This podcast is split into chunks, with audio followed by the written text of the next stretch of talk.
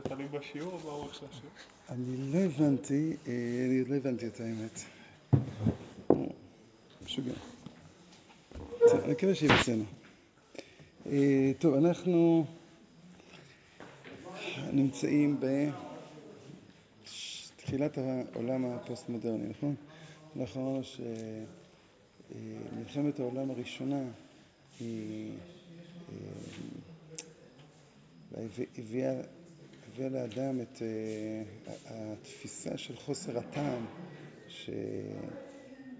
שאפשר לקרוא לזה המציאות האובייקטיבית.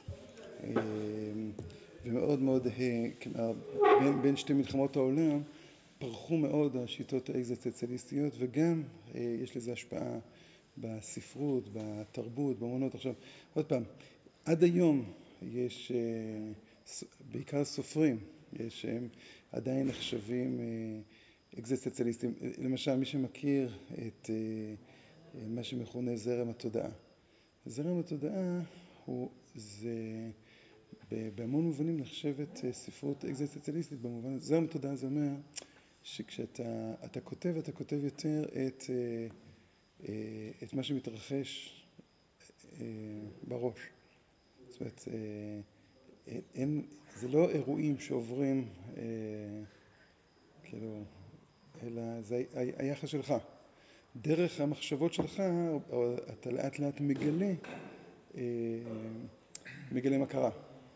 זאת אומרת, כאילו בתור, נקרא לזה, אם זה מסקרן, מה קרה. זה לא מעניין מה קרה. אמרנו מראש שבספרות זה לא ממש מעניין מה קרה. אז נניח, ג'יימס ג'ויס, אז יש לו סיפורים כזה שמתארים בן אדם ש... נניח מישהי שיושבת על החלון.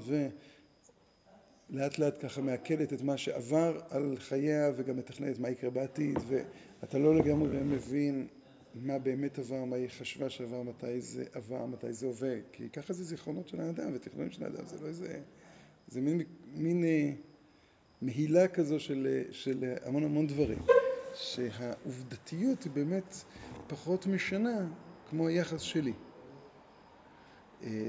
אלה הדברים אבל, אבל עד היום יש,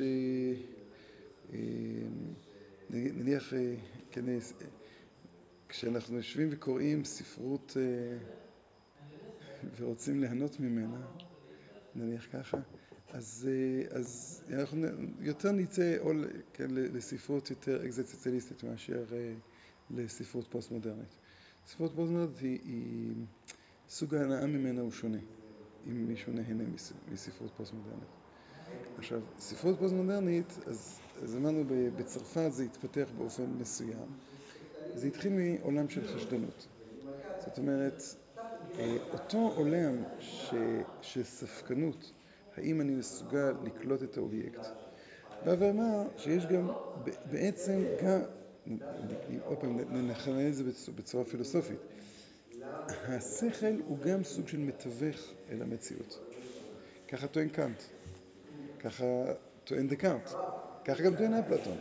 רק אפלטון בא והבטיח לנו שבעזרת השכל כן נצליח למצוא את מה שקורה שם. קאנט אמר, אנחנו נצליח למצוא איזו התאמה.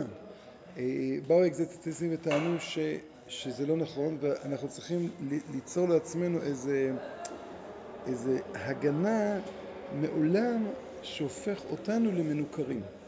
כן? זאת אומרת, העולם הופך אותנו לאנשים ש... חסרי תוחלת, חסרי משמעות. הנה, אם ניקח דוגמה, ויקטור פרנקל, השיטה, זה, זה מכירים את אדם מחפש משמעות. אז אדם מחפש משמעות זה אה, סוג של שיטה פסיכולוגית מאוד אקזיסטנציאליסטית. כלומר, מה הוא בא ואומר? אה, אחרי זה נראה איך זה הופך להיות שיטה אחרת, אבל כשהוא כתב את זה, אדם מחפש משמעות, אז הוא בא וטען האדם הוא מורכב מ... טבעו של האדם זה לחפש משמעות. וכשהוא מוצא משמעות, אז הוא מוצא גם סיפוק בחיים שלו. זה לא משנה כרגע מה, מהי המשמעות. המשמעות, אליבא דוויקטור פרנקל, זה בעצם הכוח שיכול להניע את האני שלך. זה במקום שבו אתה נמצא. אז הוא נניח, הוא מתאר שם רב שהגיע אליו אחרי השואה, המון חוויות שואה שלו, ורצה להתאבד. והוא אמר לו, אתה יודע שלפי ההלכה, אם תתאבד לא יכול להגיד אחריך קדיש. עכשיו זה לא משנה, אליבא אמת, כאילו, עם אותו... וזה נתן לו אחרי זה סיבת קיום. הוא אמר, להתאבד אני לא יכול. עכשיו, הוא מתאר שבתהליך, שמתוך זה שיש לו גם סיבת קיום, אז כבר, טוב, אם אני כבר חי, אז כדאי לחיות. לא, זה, זה רק הטריגר, זה רק המנוע. האדם שמחפש משמעות זה כאילו הגדרה של אדם שהוא לא זר בעולם, שהוא לא חסר משמעות בעולם. אה, נניח, אם אה, אה, ניקח דוגמה מעולם אחר, מה ההבדל בין הצגת תיאטרון לסרט?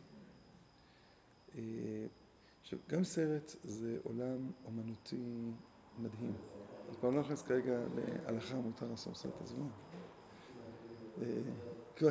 יש סרטים שמותר לראות. אז סרט שמותר לראות זה עולם אומנותי מדהים. זה עולם ש... קודם כל, הצגת תיאטרון, אנחנו רואים שבגלל המרחק שבין השחקנים לבין הקהל, בדרך כלל, גם בהצגות יחיד, זה די... אז כל דבר הוא קצת מוגזם יותר, כי אחרת זה לא עובר מסך. צילום מסוגל ליצור תקריב שאתה יכול לראות מצמוץ בעיניים, כן? וזה... ותנועות הרבה הרבה יותר עדינות מקבלות משמעות. עכשיו, סרט זה... זה, זה, זה קומפוזיציה מדהימה שבין מוזיקה לבין נוף, לבין אנשים, לבין סטטיסטים. אי אפשר לעשות הצגת תיאטרון על עיר. זה, זה בלתי אפשרי. כלומר, אפשר, אבל זה הדמיה של עיר. אתה כאילו צריך להפעיל את הדמיון שלך, הנה, זה עיר. עכשיו, אז טוענים שזה זה מרסק לך את הדמיון, הצגת, הצגת, כאילו, סרט בטלוויזיה, סרט בקולנוע. זה לא נכון. זה לא נכון, כי גם הצגת תיאטרון, כלומר, כשאני קורא ספר, אז אני מדמיין את הדמות כפי ש... נותנים לי המון המון מרווח. הרבה פעמים זה מאוד מאכזב לראות אחרי זה את הדמות כפי שהיא מופיעה בהצגה וזה, כי, כי דמיינתי אותה אחרת. ו... ואתה אחרי זה רואה, רואה את, ה... את המימוש, ש... זאת אומרת, זה, זה, זה לא הוא. אבל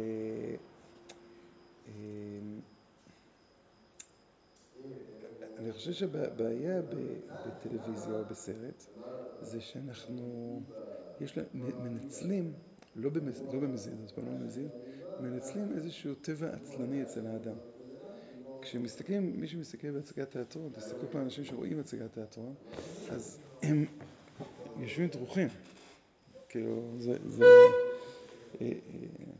הלכתי עם ורדה לקונצרט הזה, אמר לי פעם שאני נראה כאילו אני צופה באיזה סרט מתח, אני יושב ככה דרוך בקונצרט, כל צליל וכל זה, אני יוצא אחרי זה, כי צריך לנוח. אחרי זה כי... עכשיו, אותו דבר הצגת תיאטרון. עכשיו, הבעיה עם טלוויזיה זה שהעומס של החוויות, העומס של ה... נקרא לזה, המידע שאמור להפעיל את הצדדים האסתטיים שלנו הוא יותר מדי גדול מכדי שאדם מן השוק יוכל להכיל. זאת אומרת, אם אתה תבוא, נניח, לחמש דקות או עשר דקות של סרט קצר ואתה תהיה בתוך אווירה של מוזיאון ויגידו לך עכשיו תסתכל, תשים לב ואתה בא כל כך מכוונן אז אתה באמת מצליח לראות את המימדים האומנותיים שיש בה, בה, שרק קולנוע יכול להעביר, אף אחד אחר לא יכול להעביר. כן, ו... זאת אומרת, יש שם דברים שאין, זאת אומרת, אני אומר עוד פעם, צורת הצילום, הזוויות הצילום, ה... ה... זה, זה משהו שאי אפשר להעביר אותו אחרת. אנחנו פשוט לא מספיק רגישים. זה בדיוק כמו גם במוזיקה. זה... עכשיו, יש, יש בעיה נוספת ב... ב... באומנות בכלל, שהמאה האחרונה של נקרא לזה, הפכה להיות ייצור, ייצור של אומנות. כלומר, אם ניקח מהספרות הדתית, רב אברום היה אומר, יש משפט של בסור סלנטר, שלא כל מה שחושבים כותבים, ולא מה שכותבים אומרים, ולא כל. לא כל מה שחושבים אומרים, וכל מה שאומרים כותבים, ולא כל מה שכותבים מפרסמים. עכשיו, היה אומר ככה, היה אדם נוסע, כותב בעיירה שלו איזה ספר חידושי תורה. עכשיו, לא בכל מקום יש בית דפוס, אתה צריך לנסוע עם הכתבי יד שלך, עכשיו נניח לוורשה. שבדרך לוורשה, אז כמה ימים לפני, אתה מגיע לאיזה עיירה, יש שם רב עיר, אתה נכנס לזה, בהזדמנות אולי נקבל הסכמה. והרב מעיין ומעיין, והמעיין מעיר לך, סימן א' פחות טוב, סימן ג' אפשר לחלוק, אז אתה מוריד את סימן א', אתה מוריד את סימן ג', אתה משנה את סימן ד', ואז אתה עובר לעיירה הבאה. והרב אומר, רגע, סימן ד', זה, אתה משנה עוד, משנה עוד, בסוף אתה מגיע עם חצי ספר לוורשה. אבל הספר הזה הוא מנופה ומזוקק. פעם, לפני, לפני שלמדתם, היו שולחים מכתבים. ולשלוח מכתב, אני זוכר את זה בתור חוויה, היה לי התכתבויות עם חברים. כשאתה שולח מכתב, אז עד שאתה מקבל תשובה. אז כשאתה שולח את המכתב, אתה יודע שגם הוא עד שהוא יקבל את התשובה שלך ייקח זמן. אז אתה צריך לנסח את זה באופן ש... שזה עוד יהיה רלוונטי. ו... ועד שאתה כותב, ועד, שאתה, ועד שהדואר, ועוד פעם, אז אתה עצמך משנה, משנה, משנה, משנה. אחרי זה נהיו אס.אם.אסים או מיילים. כי את, אתם כבר גדלתם בתור זה, נכון? אתם לא זוכרים, תקופה לפני. אבל אפילו מייל זה לא כמו וואטסאפ. לא יודע למה. לא, זה, זה לא ברור. כאילו, למה אס.אם.אס הוא פחות מוואטסאפ? וואטסאפ הוא יוצא, כאילו, כמו טוקבקים. שאנשים כותבים עוד לפני שהם חושבים. עכשיו, במובן הזה, במאה האחרונה נוצר מצב ש... נקרא לזה כפול. קודם כל, האומנות והכסף הולכים מאוד מאוד ביחד. זאת אומרת, אומן, מצד אחד, מאוד מאוד קל להעביר אומנות בעולם, כמו שלהעביר מידע, וזה רק הולך ונהיה יותר ויותר, יותר ויותר, יותר ויותר, יותר ויותר זמין. ומצד שני, חלק, מרכיב מאוד מאוד חשוב בסיפור הוא גם הכסף. כלומר, סתם, אתה הולך להשקיע באולפן, אם אתה רוצה הקלטה איכותית, אתה רוצה איזה... זה, זה לא פשוט. ונניח, עד המאה ה-18, היה איזו תקופה, עידן כזה, מסוף המאה, במאה ה-19 פחות או יותר, שאומנות הפכה להיות משהו מאוד כזה משמעותי, מאוד... נניח, מוצרט מת בעוני ובחוסר כל בגיל 33, וזה מדהים. מוצרט זה... זה לא יאומן. הוא היה מראשוני המורדים בלהיות שוליה. זאת אומרת, נניח, עד אז, נניח, אצילים היו לפעמים מפרנסים פילוסופים, אנשי רוח, אבל מלחין היה קלייזמן, כמו, כן, זאת אומרת, כזה, מנגן בערבים, מנגן במסיבות, מנגן ב... או לחילופין היה נגן כנסייה, שזה עוד יחסית איזושהי משכורת יציבה, אתה פחות צריך לרצות את אדונך. מוצרט רצה להיות עצמאי. בטהובן, שזה דור אחריו, כבר זה היה ברור שהוא עצמאי. וברור שביקשו ממנו להעלות יצירות. עכשיו, זה נכון, כדי שבאדם יהיה יוצר בקנה מידה של בטהובן או של שוברט, או שזה... זה היה, כאילו, היה, אנחנו מכירים מעט מאוד יוצרים היום, ביחס לכמות שהייתה אז. היכולת לייצר אומנות, נקרא לזה כך, שינתה ממש את כל המשקל. ומצד שני גם היכולת לייצר אומנות יצרה מצב שבו לא רק האליטה שומעת אומנות, אלא כולם. ואז אתה צריך לרצות הרבה יותר.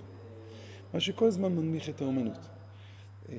ואז אתה, אתה עומד באיזשהו מצב שהאומנות כבר לא ברור עם עד כמה היא שואפת לאיכות ועד כמה היא בעצם מייצרת איזה מין אוויר ש... של אשליה, של אשליה של, של רוח, של אשליה של... ויותר הרבה, הרבה יותר של סיפוק, לא משנה כאלה של איזה תשוקות, אבל של סיפוק. אז העולם האקזיסטנציאליסטי מאוד מנסה להילחם בזה. הוא מנסה לטעון שיש, נקרא לזה, ספרות טובה. הוא מנסה לטעון שיש איכות. הוא מנסה לטעון שהאדם הוא כזה. העולם הפוסט-מודרני כבר מתחיל עידן אחר. הוא אומר, בעצם כולנו חווים את העולם דרך מתווכים. וכשאנחנו חווים את העולם דרך מתווכים, וזה לא משנה כרגע אם המתווך הזה הוא שכל, או המתווך הזה זה מי שאומר על השכל מה לחשוב, היכולת שלך עם מגע בלתי אמצעי מהעולם היא הלכה לאיבוד. אין לנו מגע בלתי אמצעי מהעולם. וברגע שאין לנו מגע בלתי אמצעי מהעולם, אז אנחנו אה, כל הזמן לא יודעים אם מה שאנחנו רואים זה מה שאנחנו רואים או מה שאמרו לנו לראות. זאת אומרת, אה, יש, יש איזה סיפור שמתאר שמכרו אה, אה, חלונות, חלונות עם תפאורה של שקיעה. שאתה פשוט לוחץ על כפתור מתי, מתי שקיעה, מתי... זה, וזה מתוזמן כזה. אה, עכשיו, אתה אף פעם לא יודע, כשאתה יושב אצל חבר שלך ופתאום אתה רואה, וואי, איזה שקיעה יפה. אתה לא יודע אם זה באמת שקיעה, או שזה רק הדמיה של השקיעה. כן? ואותו דבר, נותנים לך מידע. אז כשהיום אתה קורא, נניח, עוד פעם, הם דיברו עוד לפני שחלמו על אינטרנט. כבר התחילו לדבר על זה, אבל היום למשל זה מאוד מאוד ברור, כשיש לך אינטרנט, אתה מקבל מידע, אתה אף פעם לא יודע מה המשקל של המידע. זאת אומרת, מה המשקל של, מה העובדה, מה, מה באמת. אז למשל, נניח, כשאני הייתי נער, אני מתאר לעצמי שאתם כבר לא, כשהייתי נער, היה מורה להיסטוריה שם מלמד אותנו היסטוריה, אז ידענו שזה ההיסטוריה. היינו קוראים ספר, ידענו שזה ההיסטוריה. עכשיו, אני במקרה הייתי קצת בטבעי חשדן יותר, וקצת יותר... וזוכר את החוויה הזו, שאתה רואה פתאום שכשהמורה שלך להיסטוריה מספר לך סיפור, זה אפשרות, זה בטוח שזה נכון. עכשיו, נניח, יושב לו נער בתיכון או בישיבה תיכונית, ובעיקר ההשכלה, ההשכלה שלו כשהוא גומר בהיסטוריה זה תולדות עם ישראל. ותולדות עם ישראל עם נרטיב מאוד מאוד מסוים. שבתור זה יש קצת ביקורתיות, אבל... עכשיו אתה פתאום, סתם, אתה קורא על סין, ואתה אומר, מיליוני סינים בכלל חיים את ההיסטוריה האחרת. הם רואים אותנו כאירוע שולמי בהיסטוריה. אנחנו לא... מבחינתנו סין לא קרה שם כלום כנראה בחמשת אלפים שנים האחרונות. קרה באירופה, קרה פה, קרה שם, קרה לעם ישראל. אתה, אתה שואל, זה, זה דבר נורא ואיום, אתה שואל, סתם, תעשו סקר פה בישיבה. כמה יודעים מה היה לפני המהפכה הצרפתית או הקמת אמריקה? אף אחד כמעט לא יודע את זה. זה, ואתה אומר, שני אירועים משמעותיים בהיסטוריה העולמית. לא טורחים ללמד את זה ילדים. ולעומת זה, מתי, כמה חנית, זה יותר, זה אירוע יותר, יותר משמעותי מאשר שני האירועים האלה.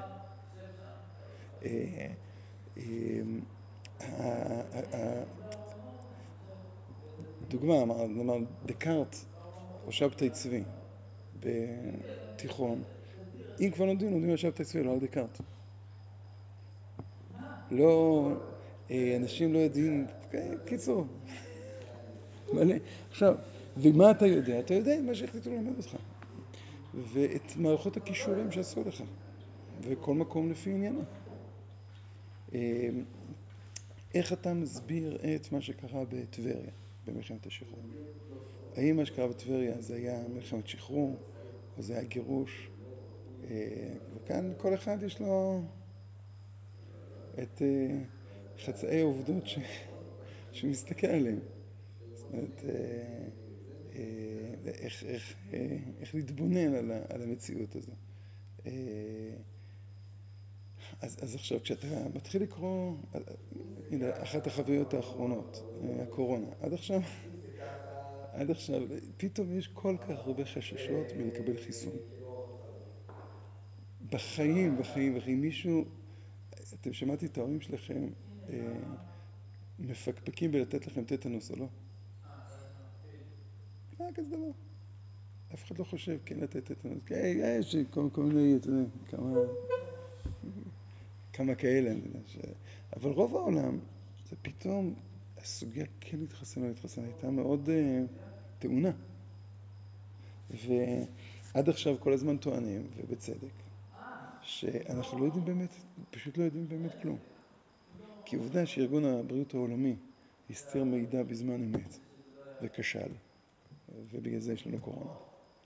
אז עכשיו, אם הוא כן מאשר את התרופה או לא מאשר את התרופה, אתה כבר לא יכול לדעת למה הוא מאשר אותה. האם זה כפרת עוונות, האם זה פזיזות כמו שהוא פזיז כל הזמן, האם זה בגלל נתונים מדעיים, לא מדעיים, איך אתה שוקל את הסיכונים וסיכונים. והבעיה איתנו זה שלנו עצמנו אין שום קנה מידה, אבל גם אנחנו לא סומכים על הקנה מידה של אלה שאמורים להיות, אה, נקרא לזה במרכאות, חכמים. אה, היה פעם איזה מחזה, שמישהו עומד ושומר על איזה חלל. אז מישהו ככה מציץ, ורואה שם חדר ריק, אוויר. אז אה, שואל אותו על מה אתה שומר? אז הוא אומר, אני שומר על החלל של האזרח.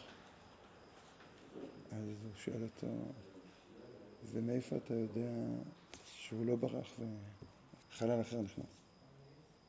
הוא מסתכל לך, אני שומר. אז עכשיו אתה עומד מול מול מציאות כזה, שאתה בא ואומר, בעצם זה שאמור להעביר לי מידע הוא סוג של שומר כזה, שאתה לא יודע מה עומד מאחוריו. ואתה לא באמת יודע האם יש לך מגע עם אמת או לא אמת. עכשיו, יותר מזה, אתה חוזר אל עצמך ואתה אומר, המחשבות שלי, החשדנות שלי, הספקנות שלי, האי אמון שלי, או הכן אמון שלי, לפי מה הוא כן בנוי. כמה אני כבר uh, מלא התניות שאני לא יודע, ושאני לא מסוגל לחשוב עליהן. זאת, אה, נניח, ל, ל, ל, יש, נניח, רוצה להגיד, יש אנשים שיש להם אובר שפה רגשית. over זה כבר מילה מאוד שיפוטית, נכון?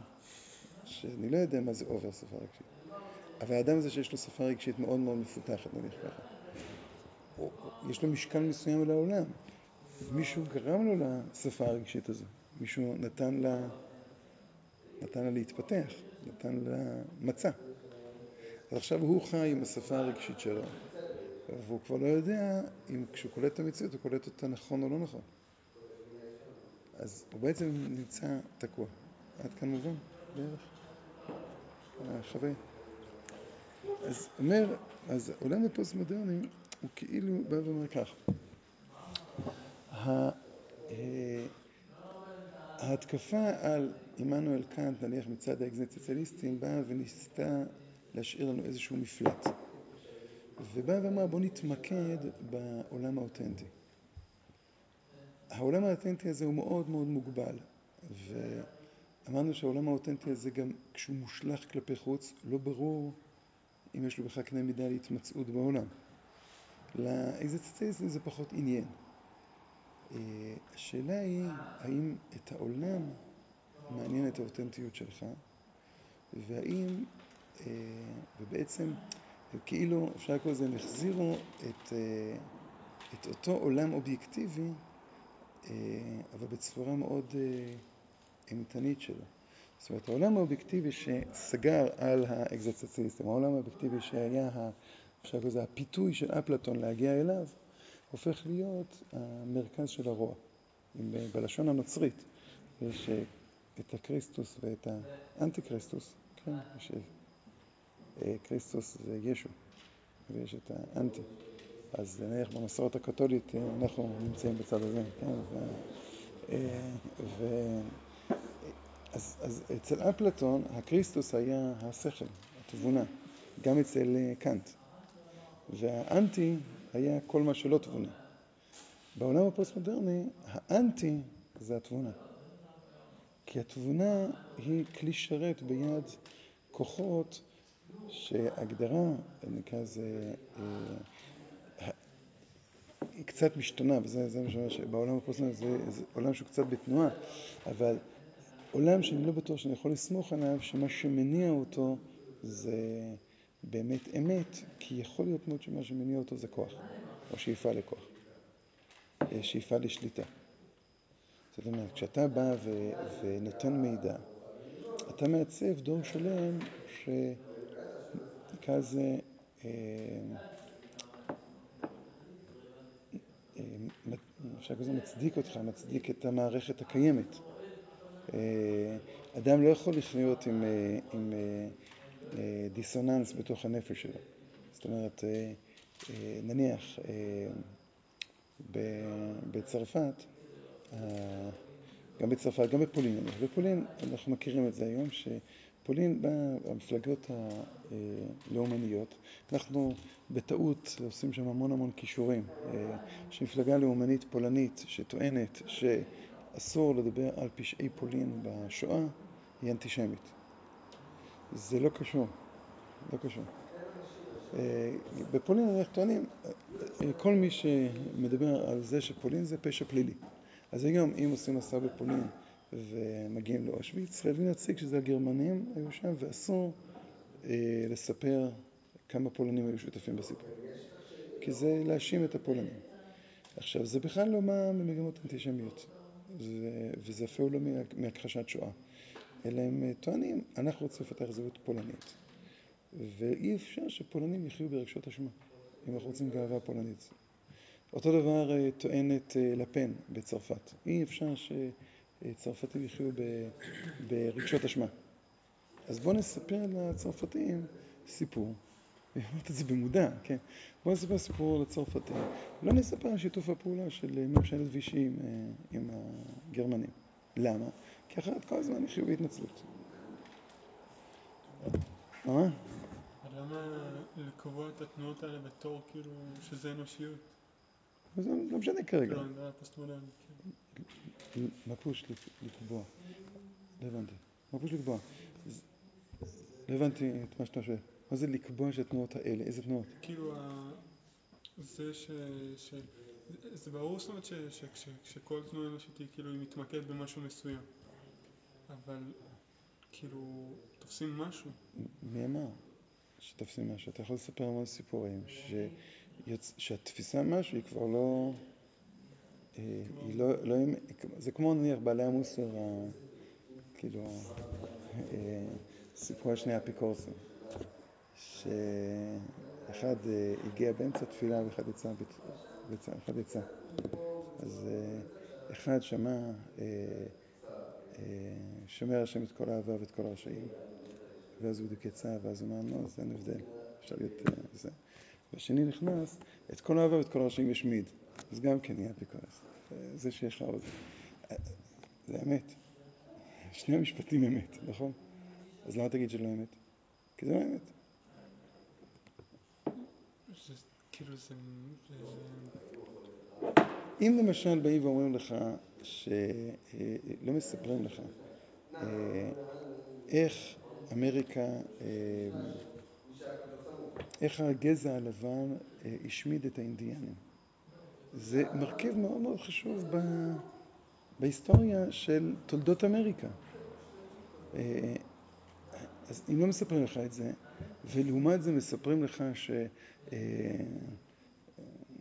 שהחקלאים האמריקאים שהגיעו לשממה והפכו אותה והפכו אותה ללכי זהב וכולי וכולי, אז מתחילים מהאמצע, אז אותו חקלאי הוא נראה סיפורי גבורה אדירים. אם מתארים לך בסרטי קאובויים, אני לא יודע אם ראית אי פעם, אה, יש פעם כזה מערבונים, מה שנקרא מערבונים. אה, תמיד האינדיאנים זה השודדים, שמול הקאובויים שהם האנשים האמיצים, שלמרות הכל נאחזים בשממה. למה האינדיאנים האלה היו שודדים? אז, אז עכשיו אתה, אתה שופט, אתה בתור ילד גדל על אמת, זה נכון, האינדיאנים התנפלו על הקאובויים, זה נכון. זה גם נכון שהקאובויים מהנשק והם הרגו שם. וזה נכון שהאינדיאנים היו הרבה יותר אה, אה, עם חושים אה, טבעיים שידעו להרים עליהם ויכלו עם חיצים מורעלים וכו' וכו' וכו'. ונשמע לך שחץ מורעל זה הדבר הכי נורא ואיום הרבה יותר מאשר כדור של אקדח. זה נורמלי, זה בסדר. כאילו הרעלת אותו, רק הרגת אותו, זה בסדר. ככה, עוד פעם, ככה גדלים במערבונים. זה אמת? זה אמת. מסוימת, מסוימת. מה האמת ההיסטורית? וזה, יש לזה השלכות. עכשיו, זה שהאדם הלבן רואה את עצמו כעליון על פני ילידים, זה ידוע ומפורסם. ידוע ומפורסם, גם כשהבריטים היו בארץ, הם התייחסו לערבים בתור נייטיבס, ילידים, וגם לישראלים, ליהודים התייחסו בתור ילידים. והיה להם שם, אה, חלקם נהייה אחרי המזרח, שנראה להם משהו ככה מאוד אה, אותנטי וראשוני, וחלקם היה ליהודים, כי היה נראה להם שהם יותר אשכנזים כאלה, שייכים ל... למרות שהם, שהם היו אשכנזים מהמין הלא נכון, הם היו שייכים לפולין ורוסיה, שזה ארצות סלאביות נמוכות מאוד במדרג האירופי. ולפי זה קובעים יחס. לפי זה קובעים יחס. עכשיו גם קובעים יחס גם לפי כל מיני אידיאולוגיות, כמו למשל חלק מהבריטים היו מאוד uh, תנכיסטים כאלה, וחשבו שצריכים uh, להחז... עם שב לארצו של מישהו אחר. זה, זה, זה החלטה עכשיו, איך אתה מספר עכשיו את ההיסטוריה? זה משמעותי, איך לספר את ההיסטוריה.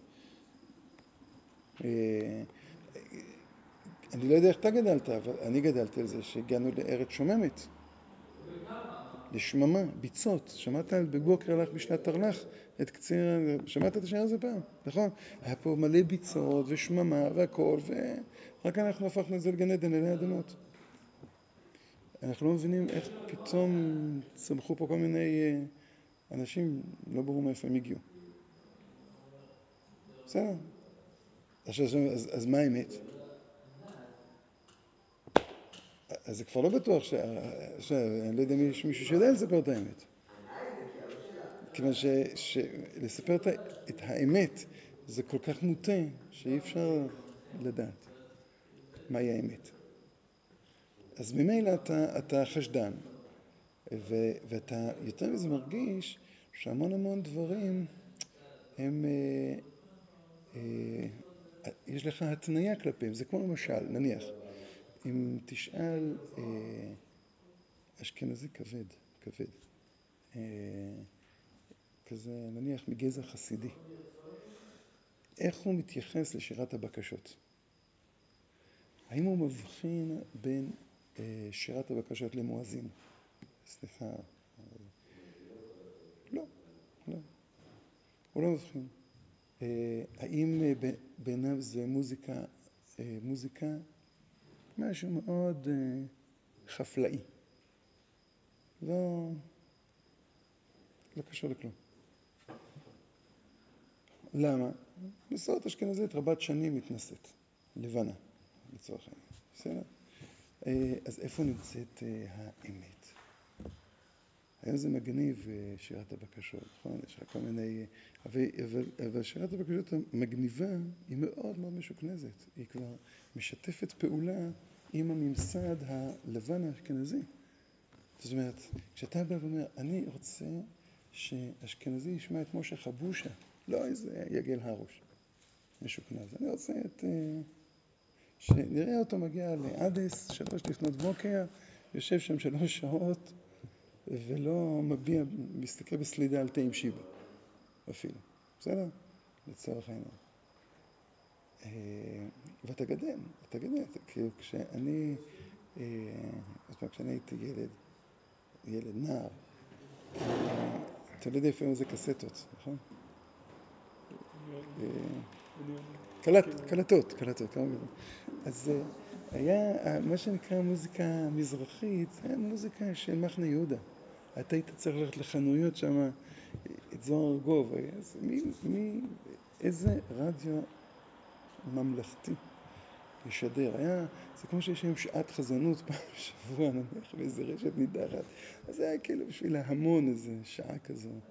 מוזיקה ים תיכונית, מהולה ביוונית וטורקית, וקצת. עכשיו, ברור שמהי האמת? לא יודע. לא יודע. אה,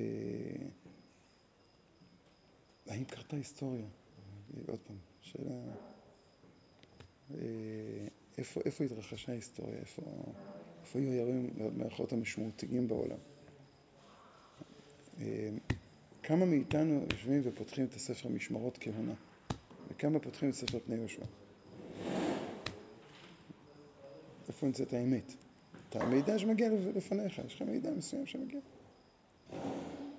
מגיע, מעצב לך חשיבה, מעצב לך נכון, לא נכון, חשוב, לא חשוב, מתעדף, ואתה לא יודע איפה נמצאת האמת. אז, אה, אז אומר, כש, כש... אז התחיל פוקו, הוא היה מאוד חשדן, הוא היה חשדן בהכל, הוא היה, הוא היה משוגע, האמת שהוא. אה, לא, הוא היה, כאילו, הוא בא ואמר, בעצם, בעצם, בעצם, בעצם, הכל, הכל, הכל, אה, זה ספק הבניות, נקרא לזה. וספק הבניות, אז צריכים לבדוק האם, אה, האם באמת המושגים של טוב, של רע, של שפיות, של חוסר שפיות, של אמת, של שקר, איך אתה בוחר אותם? מה, מה, מה נקרא אה, צודק ומה נקרא צדקני? מי שמך לבחון? מי שמחו להגיד. אני, יש לי את כושר השיפוט שאין לי, אני מודה.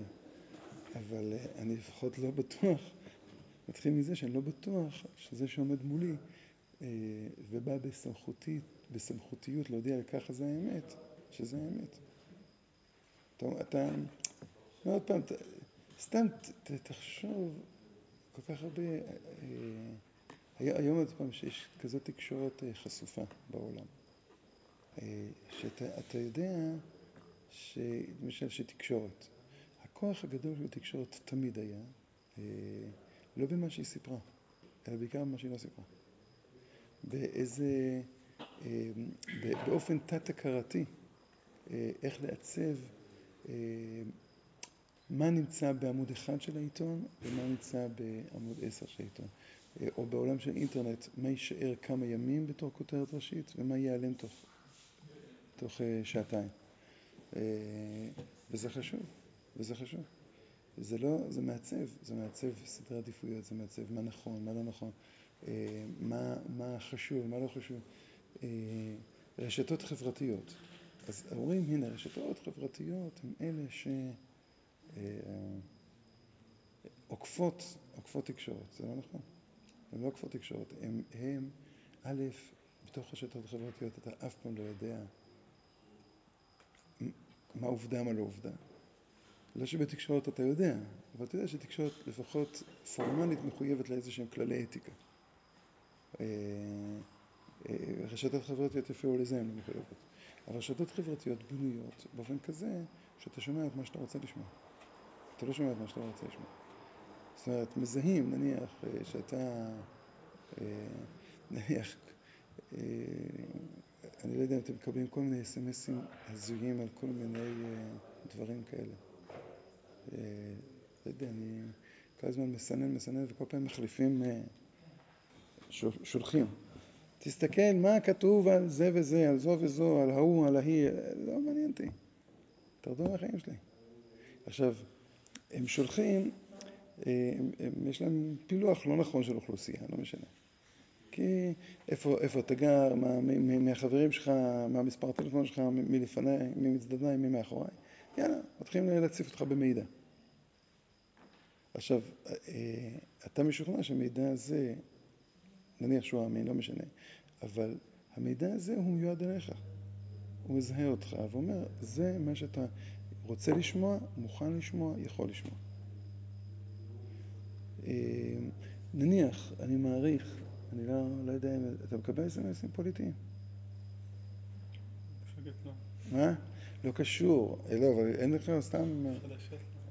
לא, ב-SMSים, לא שולחים לכם מדי פעם, אז רק שולחים. אתם לא מכירים את הדברים הנוראים האלה? זה משריכם. לא יודע למה שולחים כל מיני מיילים וזה, כל מיני אנשים נוחתים עליי, שאני לא יודע מה, כאילו, מה, מה, מה עשיתי רע? שצריכים אה, לספר לי כל מיני דברים של אנשים. אה, אבל, אלא, אז הנה, נניח שאתה מוזן מראייה מאוד מסוימת, מסוימת, סליחה, לא מצומצמת, מסוימת, שגם רואה תמונה בצורה מסוימת מאוד. עכשיו, אה, הם גם אומרים שרואים את זה בתמונה בצורה מסוימת. עכשיו, הם עושים פעולה שבעיניהם היא חתרנית מאוד, כנגד איזשהו ממסד שולט, להציף עובדות ומידע שלא כולם יודעים. אבל הפרשנות שלהם שהם היא פרשנות. עכשיו, לו יצוין שאתה היית רואה אותם כמקור הסמכות, אז ככה גם היית מתבונן על העולם. וככה אתה היית אומר, זה כנראה שזו המציאות. עובדה, עובדה שזה כתוב בעיתון, עובדה שאמרו לי, עובדה שמישהו שיודע אמר לי. אבל מאיפה הוא יודע? מה מקורות המידע שלו? מה מקורות הסמכות שלו? אה, אז נניח, אה, אה, אז איש דת בא ואומר, מקור הסמכות שלי זה רוח הקודש. אז, אז עוד פעם, אז יבוא היום בן אדם ויגיד, מקור הסמכות שלך זה רוח הקודש, משום מה, במקור הסמכות הזו, מחזיקים עוד איזה חמשת אלפים איש, וכל אחד אומר ממש משהו אחר על אותם דברים. אז מי, מי צודק? היה פעם,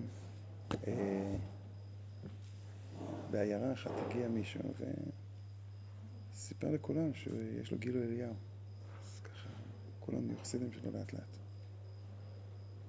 והיה שם איזה, בסדר, לא יודע איך לקרוא לזה, ליטווק, אפיקורס כזה. ואמר, ואולי הוא משקר. תסתכלו עליו, מה? אדם שיש לו גילו אליהו ישקר? פיקורס שכמוך. אז עכשיו אתה בא ואומר, יש לו רוח הקודש, ויש לו רוח הקודש, הוא יודע. בסדר. לא כולם מוכנים לקבל את, ה, את התפריט הזה. לגבי מה ש... כאילו יש נקודות שאני לא מצליח להבין. ש... זאת אומרת, גם אם אני מטיל ספק באופן שבו אני רואה את המציאות, ואני אומר שכאילו שדברים ששקועים בתוכי הם בעצמם הבניות. למה אני לא יכול להתייחס לזה כאילו כמו דקה, כאילו, שאומר כאילו, יש ודאות מסוימת, שעל גבי אני מתחיל להטיל ספק. מי אמר שיש ודאות? איזה נקודת ודאות נשארה? לא. את אותה ודאות של, של דקארט, כבר עמנואל קאנט לא הסכים איתה. ואותה נקודת ודאות של עמנואל קאנט, אה, הגל לא הסכים עם, עם קאנט, והאקזיסטנציאליסטים לא הסכימו עם הגל. ובאו וטענו שבאמת זו, בדיוק הבעיה, אנחנו לאט לאט עם השנים הספק של דקארט הפך להיות אה, נקודת המוצא של החיים שלנו של תחושה של ניכור. אה, מה שהאקזיסטנציאליסטים הצליחו לנסות לעשות זה אה, ביתי ומבצרי, לפחות בתוך הבית שלי אני, אני חף מכל דבר. באו, בצורה מגושמת, באו הפוסט-מודרני ואמרו, גם בבית יש לך טלוויזיה. אתה, אתה לא מנותק מהעולם. ויש אה, לי חבר, אמר לי, תתקשר אליי אחת לכמה חודשים, אני אגיד לך מה יהיו השאלות בהלכה הבאות שישאלו אותך. או, או עוקב אחרי הפייסבוק. זאת אומרת, כשיש בלגן בפייסבוק, אלה תהיה השאלות, זה יהיה השאלות הפייסבוק של דתיים. אלי יושב וזה, וזה מדהים. הוא יודע. זאת שאלות שפעם בחיים לא שאלו, היום זה הפך להיות כזה, אה, וכבר באים לכם עם כל המידע. באים לכם עם כל המידע. הרב הזה אומר ככה, הרב הזה אומר ככה, מה אתה אומר? אז אני מתחיל ששואלים אותי ככה, אז אני אומר, אני אומר שהרב הזה אומר ככה, הרב הזה אומר, אתה רוצה ממני? אני צריך עכשיו לפסוק בין כל הרבנים. אז כבר מה זה משנה מה אני אומר? והיום מידע מאוד נגיש. עכשיו, למשל, זה שאתה תגיד משהו ממש מהפכני, שאתה יודע אותו, וזה ש... אה, אה, לרב שלמה זר אוירבך ולרב אליושיב, וגם לרב חיים קניאבסקי, אה, אין, איך קוראים לזה? אין פייסבוק. אין מפרסם כתבות כל כך. אז לכן פחות מכירים אותם. ואת הפסיקה שלהם. אה, ות, ו, ואנחנו לא יודעים בדיוק, זאת אומרת, אנחנו פשוט לא יודעים משקל של אנשים גדולים. אבל יבוא וישאל אותך, והאם אותם אנשים גדולים יודעים מה קורה במציאות, או שסיפרו להם מה קורה במציאות? כמה הם יודעים מה קורה באמת? שאלה, לא פשוטה. הלוואי והיינו יכולים לענות על זה, כי הם ברוח הקודש יודעים הכל. אה, גם לפני השואה היו אנשים שהיה להם רוח הקודש, שלא צריך לעלות לארץ ישראל, ושלא תהיה שואה. אז מה תעשה עם זה? עם המידע הזה? החיים לא פשוטים, אבל זה לא קשור, תעשה מה שאתה רוצה עם זה. נראה, אנחנו מדברים כרגע על העולם הפוסט-מודרני, תעזוב אותנו, אנחנו נסתדר, איך נסתדר. העולם הפילוסופי בעצם מגיע פה במובן מסוים לסוף הדרך. זאת אומרת, הוא בא ואומר, אותו ספק, האם באמת אפשר לתפוס את העולם, באים, ה... לא הזכרנו אותם, אני חושב, את הסופיסטים, דיברנו עליהם קצת. הסופיסטים האלה בעצם באו ואמרו, בואו נשתמש ברטוריקה כדי להגיע להישגים. כלומר, אתה עומד מול חבר מושבעים, שיפוט באתונה היה בערך כמו באמריקה. אתה עומד מול חבר מושבעים שאין להם ממש את הכישורים לדעת אה, אמת או לא. איך הם ישתכנעו? מי שינאם יותר טוב. אז תלמד רטוריקה, תוכל לשכנע.